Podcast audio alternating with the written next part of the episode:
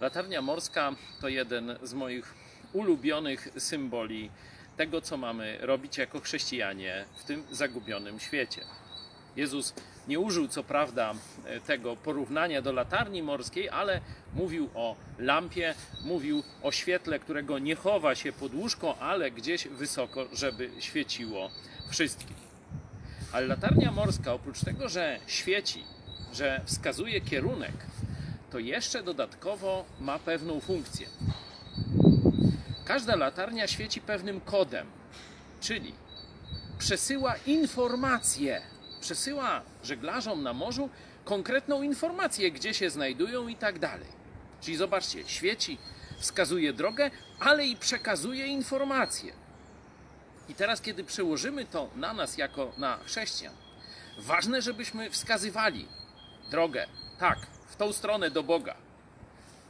Słuchaj, wzoruj się, ale jest również bardzo ważne, byś przekazywał precyzyjną informację, w jaki sposób możesz Boga znaleźć. Nie wystarczy tylko przekazać ludziom informację, że jest Bóg. Nie wystarczy, że jest dobry. Nie wystarczy im powiedzieć, że Cię kocha.